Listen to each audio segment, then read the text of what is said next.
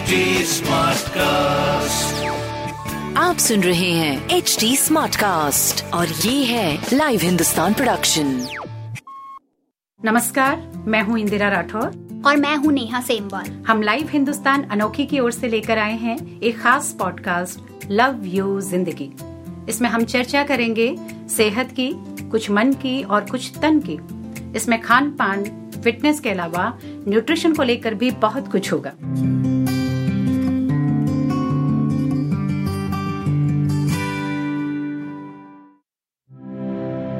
पिछले पाँच छह महीनों में हम सब की ज़िंदगी बहुत बदल गई है। भागती, दौड़ती, दिनचर्या पर जैसे ब्रेक लग गया। अब लॉकडाउन खुला भी है तो कई लोगों के पास काम नहीं है, या फिर अभी वो सब घर से काम कर रहे हैं। बाहर निकलना काफ़ी कम हो गया है। इस बीच बाहर की दुनिया में इतना कुछ चाहा अनचाहा घटा कि इसने हम सबको प्रभावित किया है? दिनचर्या का पैटर्न बदला तो नींद भी डिस्टर्ब हुई। स्लीप न्यूरोलॉजिस्ट का मानना है कि लॉकडाउन में सबकी नींद में खलल पड़ा है। लव यू ज़िंदगी के आज के एपिसोड में हम चर्चा कर रहे हैं, नींद क्यों रात भर नहीं आती? सच में, आपने दुखती रख पर हाथ रख दिया है। हम तो ये भी नहीं कह सकते कि आजकल नींद कम, खाब ज़्यादा है। बस नींद नहीं आती तो नहीं आती। कई बार तो पूरी रात घड़ी देखते गुजर जाती है। ये मेरी ही समस्या नहीं है। जिस किसी से भी बात करती हूँ, लगभग सभी का स्लीपिंग पैटर्न इन दिनों कुछ बिगड़ा हुआ नज़र आता है। स्लीप न्यूरोलॉजिस्ट का कहना है कि लोग कोविड संक्रमण के नाम से इतना घबरा गए हैं कि जरा सा गले में दर्द, खांसी या हल्का टेम्परेचर महसूस होता है तो उनको लगने लगता है कि कहीं उन्हें संक्रमण तो नहीं हो गया। बस, सोने से एन पहले अगर ये ट्रिगर दब गया तो फिर नींद तो डिस्टर्ब होनी ही है। इसे एक्सपर्ट्स कोविड सोमनिया भी कह रहे हैं। कोविड से उबरने वाले पेशेंट्स या कई अन्य बीमारियों से जूझने वाले लोगों में इन दिनों स्लीपिंग पिल्स का उपयोग काफ़ी बढ़ गया है। डॉक्टर एक निश्चित समय के लिए पिल्स देते हैं, लेकिन लोग लंबे समय तक इनका सेवन करते रहते हैं, जिस कारण वो इनके आदि हो जाते हैं और फिर जब वो पिल्स छोड़ते भी हैं तो उनकी नींद का पैटर्न बिगड़ने लगता है। इसके अलावा लगातार घर में रहने और नकारात्मक सोचते रहने से भी नींद पर बुरा असर पड़ता है। जी, विशेषज्ञों का कहना है कि बिस्तर पर जाने के 15 से 20 मिनट के अंदर आमतौर पर नींद आ जानी चाहिए। लेकिन अगर 30 मिनट तक भी नींद नहीं आ रही है तो इसका मतलब है कि हमें अनिद्रा की समस्या हो रही है। क्या होता है ना कि सोने से पहले हम परिवार, बच्चों, सामाजिक संबंधों के बारे में सोचने लगते हैं, या नौकरी खोने का भय हमें सताता है। बीमारी का डर तो खैर है ही। ऐसी कई बातें हैं जो हमें डराती हैं और हम सो ही नहीं पाते। नींद आ भी जाए तो बार बार खुल जाती है। कई बार लगता है कि घबराहट हो रही है, गला सूख रहा है या सिर या पेट में भारीपन सा महसूस होता है। उमस वाला मौसम भी अभी चल रहा है। इसके अलावा नकारात्मक चिंतन भी बहुत हद तक इसके लिए जिम्मेदार है। एक और बात भी है नेहा, अभी लोगों को धूप वाली डोज नहीं मिल पा रही। बाहर नहीं निकल रहे हैं तो जितनी धूप शरीर को मिलनी चाहिए थी, वो नहीं मिल पाती। इससे विटामिन डी की कमी बहुत बढ़ गई है और जोड़ों की तकलीफ़ हो रही है। विटामिन डी न सिर्फ़ संक्रमणों से बचाव करता है, बल्कि मन की बेचैनी को भी कम करने में मददगार है। अगर दिन भर में पंद्रह मिनट भी धूप में आप नहीं निकलते तो शरीर की इंटरनल क्लॉक बिगड़ेगी ही। हालाँकि अब लॉकडाउन खुल गया है, ऐसे में आप दिन में बारह एक बजे से पहले कभी भी धूप में कुछ देर निकल सकते हैं। ऐसे समय घर से बाहर निकलें जब सड़क पर भीड़ कम हो। इससे भी समस्या में काफ़ी हद तक सुधार हो सकता है। हम्म ये बात तो आपने बहुत अच्छी बताई, क्योंकि पर्याप्त नींद लेना बहुत ज़रूरी है। अगर एक दिन भी ठीक से ना सो सकें तो अगला दिन अच्छा नहीं गुजरता। न काम में कंसंट्रेशन हो पाता है और ना ही मन ठीक रहता है। एक्सपर्ट्स तो कहते हैं कि इससे बीमारियों से लड़ने की हमारी जो इम्यूनिटी है, वो भी कमज़ोर हो जाती है। अच्छा कुछ लोगों को घर में रहने से नींद नहीं आ रही है तो कुछ लोग ऐसे भी हैं जिन्होंने काम पर जाना शुरू किया है तो उन्हें भी कम्यूटिंग और लोगों के संपर्क में आने का स्ट्रेस इतना होता है कि वे ठीक से सो ही नहीं पाते। हाँ नेहा, ऐसा तो मेरे साथ भी हुआ है। दरअसल लंबे समय तक एक जैसी दिनचर्या बनी रहे और फिर अचानक उसमें कोई तब्दीली आ जाए तो नींद पर इसका असर पड़ता है। अच्छा अभी बहुत सारे लोग सोशल प्लेटफॉर्म्स पर अपने सपनों के बारे में भी लिख रहे हैं। तो ज़्यादा या अजीब सपने आने का मतलब है कि नींद डिस्टर्ब है।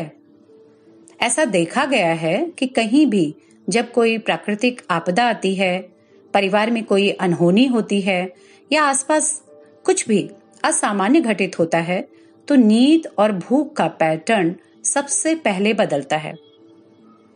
एक्सपर्ट्स कहते हैं कि अगर आपको नींद नहीं आ रही है तो अपने कमरे और बिस्तर की पोजीशन चेंज करके देखें।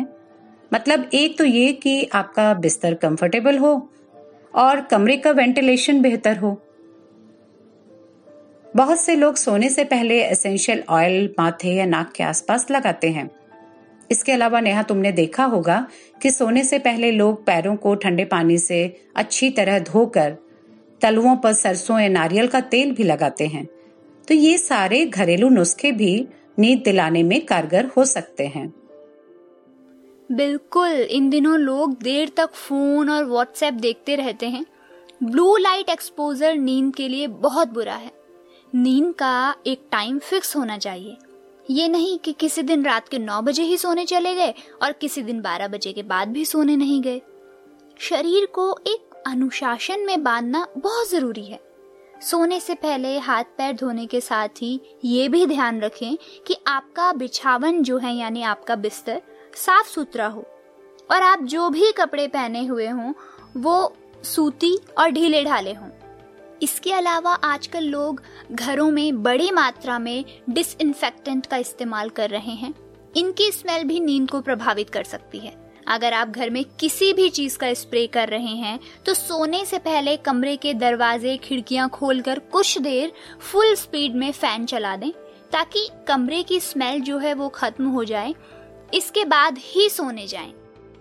गंगाराम हॉस्पिटल के न्यूरोलॉजी विभाग के कंसल्टेंट डॉक्टर कर्नल पी के सेठी कहते हैं, सोने से पहले हल्के गुनगुने पानी से नहाना काफ़ी फ़ायदेमंद हो सकता है इससे शरीर के पोर्स खुलते हैं और ऑक्सीजन का प्रवाह अच्छा हो जाता है।